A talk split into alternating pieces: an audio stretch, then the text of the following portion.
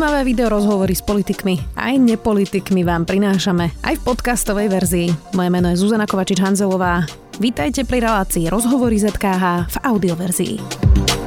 Keď je niekto komunikačne zdatný, dokáže zburcovať na proteste aj ľudí, ktorí idú len okolo, hovorí Zuzana Lehocká z antikonfliktného tímu, ktorý pomáha upokojovať vášne na protestoch a sedí v štúdiu SME. Vítajte.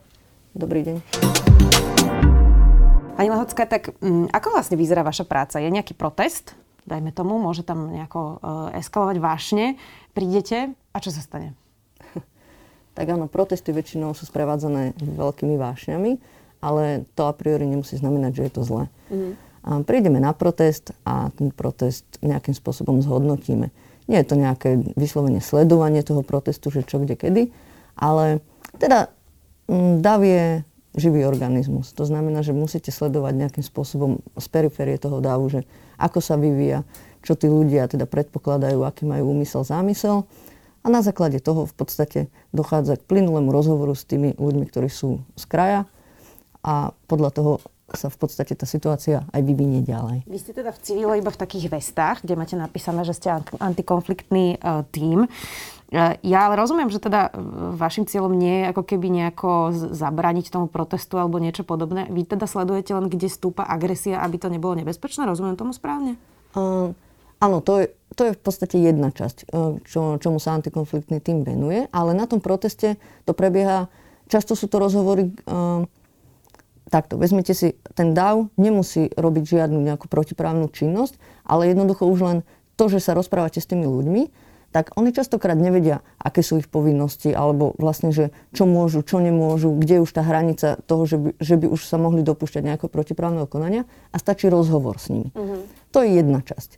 A druhá časť je, keď už naozaj sa má niečo udiať, teda naozaj, že by sa nám zosumarizovávali ľudia do nejakých kordónov to nazvime, alebo teda z hľúčikov, tak tam už samozrejme si vyberiete toho lídra a nadviažete s ním komunikáciu, teda že akým spôsobom si predstavujú, alebo čo chcú spraviť, ako si to predstavujú a či je teda nejaká možnosť. Budem pomôcť v tom, aby to zostalo v tých hraniciach toho práva, aby sa oni nedopúšťali nejakého protiprávneho konania, alebo v podstate, keď už príde k tomu, že tí ľudia vyslovene prídu a povedia, že my sa s vami nebudeme baviť, my to ideme, ja neviem, niečo násilné urobiť. Tak zase, áno, tak zase je tam na našej strane to, aby sme im vysvetlili, čo nastane.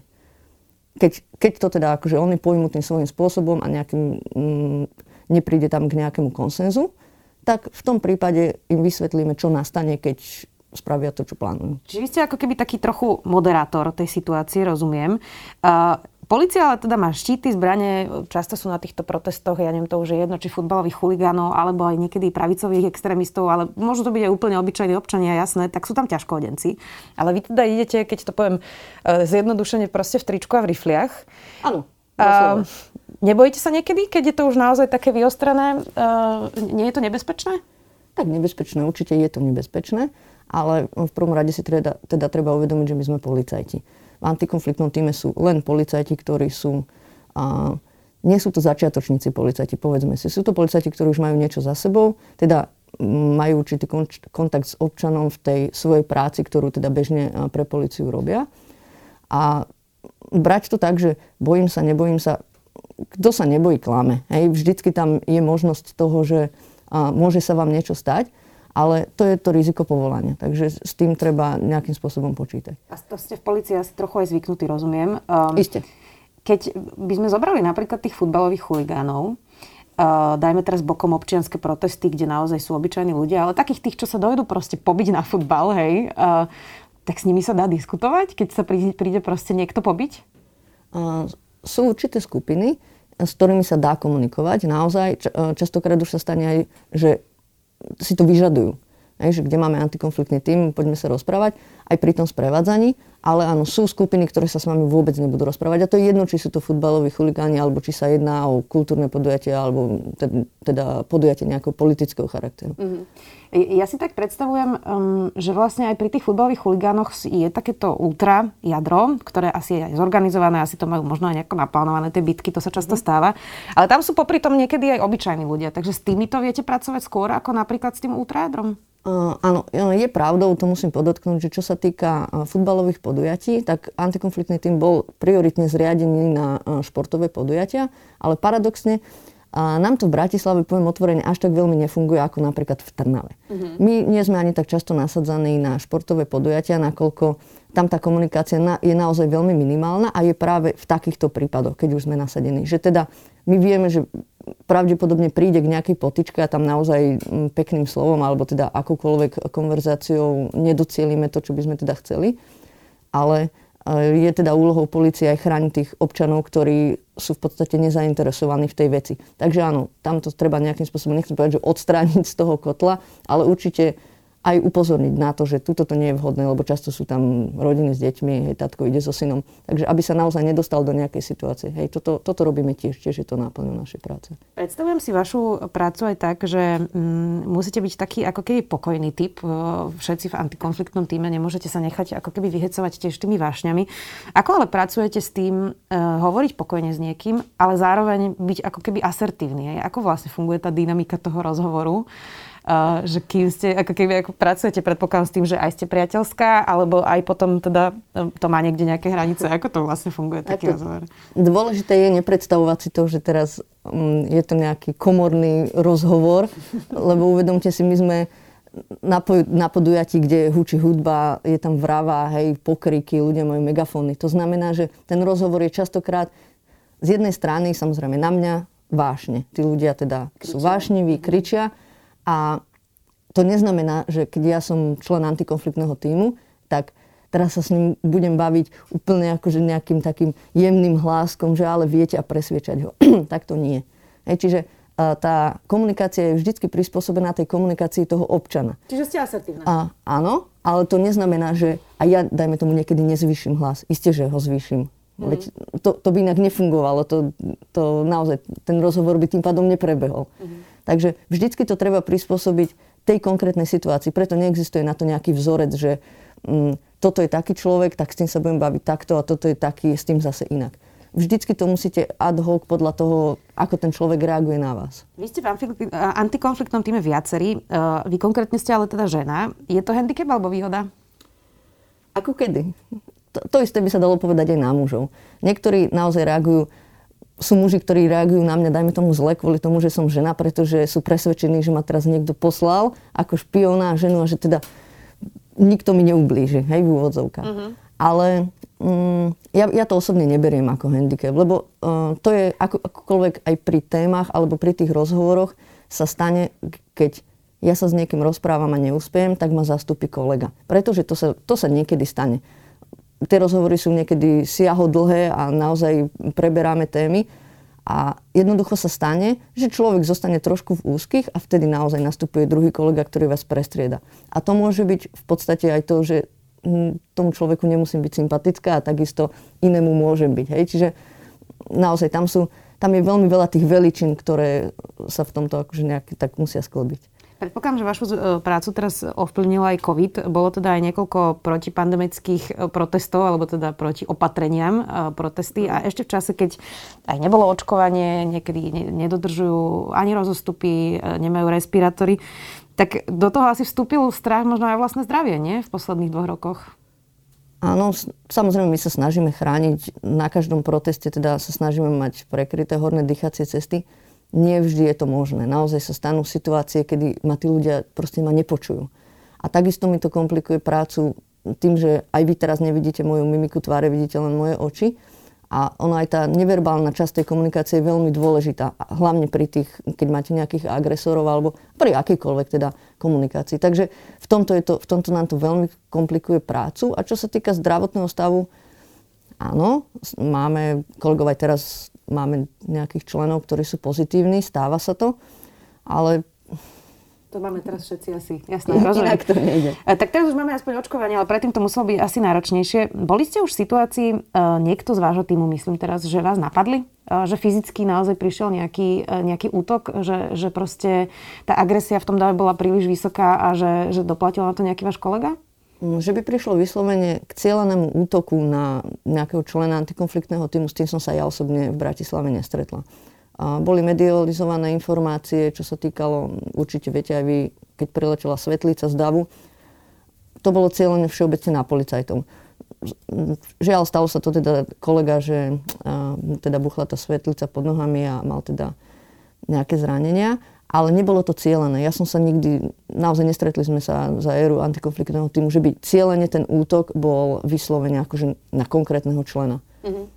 Ako funguje to, že nemáte uniformy? Ako je to podstatné, že ste v tom civile iba s tou vestou?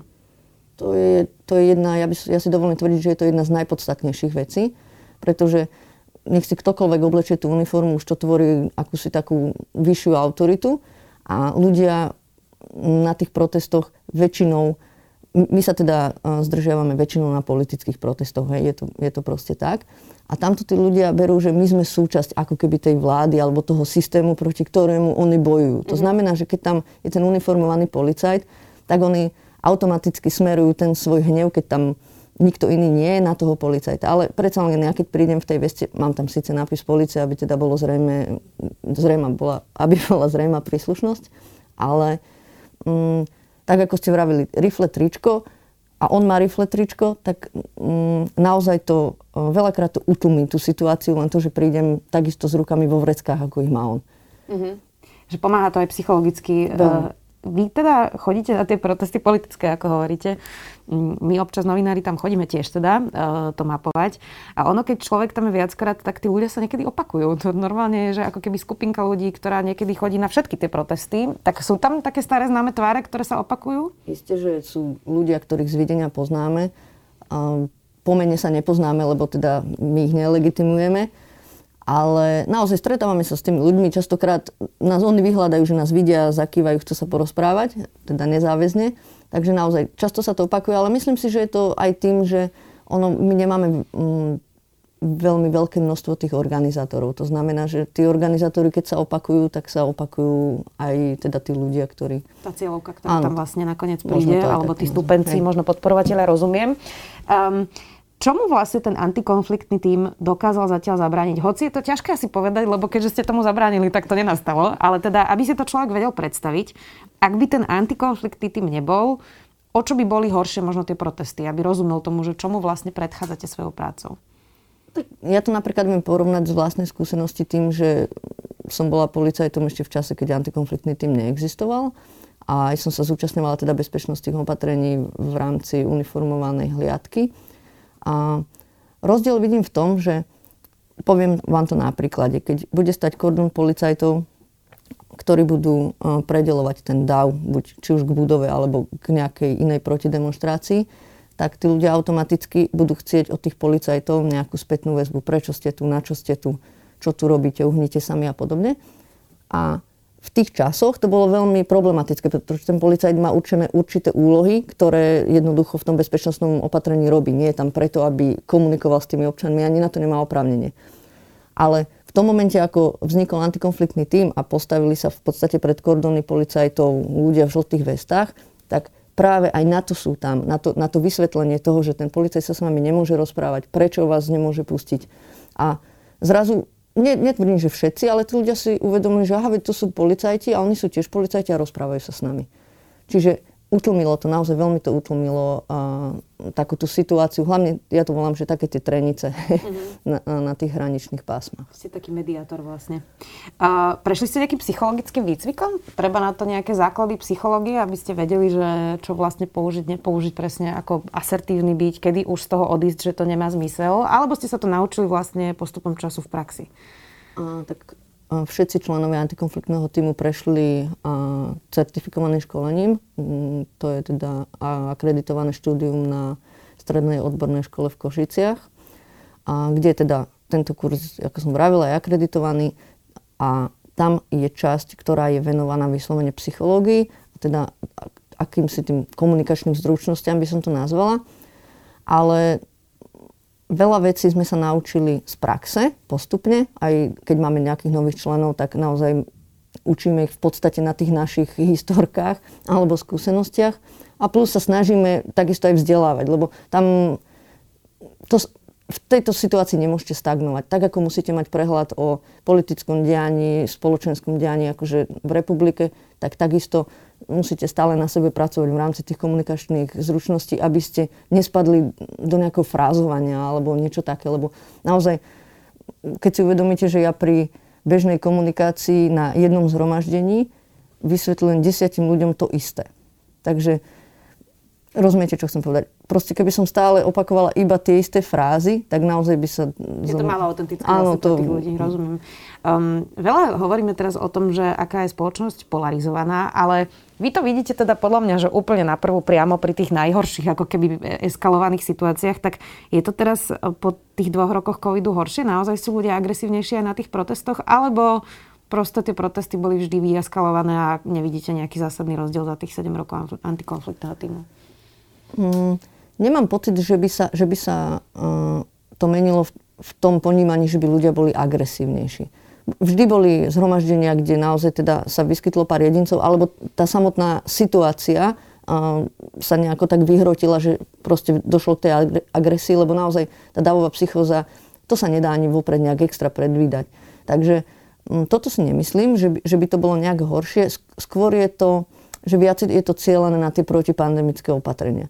Že v čase, keď ešte teda, dajme tomu, tu nebola pandémia, tak vtedy bola tá rôznorodosť tém taká akože...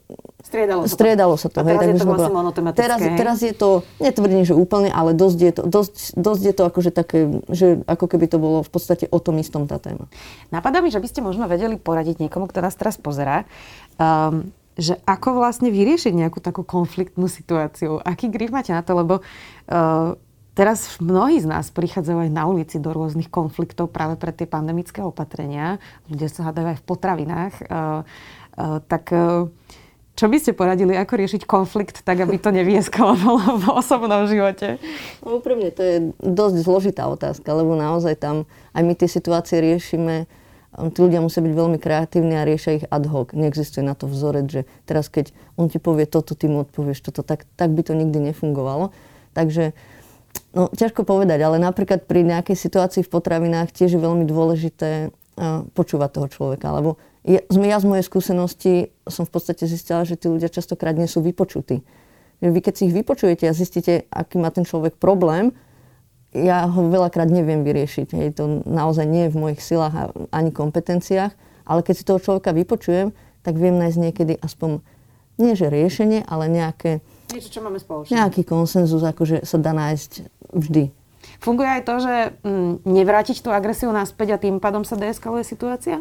To je základ, to je alfa, omega všetkého. Čiže nevrieskať naspäť je asi dobrá rada tiež. Tak to určite nie je dobre nechať si na seba vrieskať, ale zase to, že ja mám hrubší hlas a prekričím ťa, nie je riešenie. Takže... Tak snáď sme dali aj nejaké praktické rady do života ľuďom. Ďakujem veľmi pekne, že ste si našli čas. Zuzana Lehocká z antikonfliktného týmu. Ďakujem veľmi pekne. Ďakujem. Počúvali ste podcastovú verziu relácie Rozhovory ZKH. Už tradične nás nájdete na streamovacích službách, vo vašich domácich asistentoch, na Sme.sk, v sekcii Sme video a samozrejme aj na našom YouTubeovom kanáli Denníka Sme. Ďakujeme. Strácate sa v množstve slovenských či zahraničných podcastov a premýšľate, ktoré skutočne stoja za váš čas? Pomôžeme vám. Pripravili sme pre vás podcastový výber denníka SME, v ktorom zverejňujeme zaujímavé slovenské podcasty a minisérie a hovoríme aj o našich tipoch, ktoré by vám z podcastového sveta nemali ujsť. Začnite odoberať feed SME Výber vo vašej obľúbenej podcastovej aplikácii a majte kvalitný podcast vždy po ruke.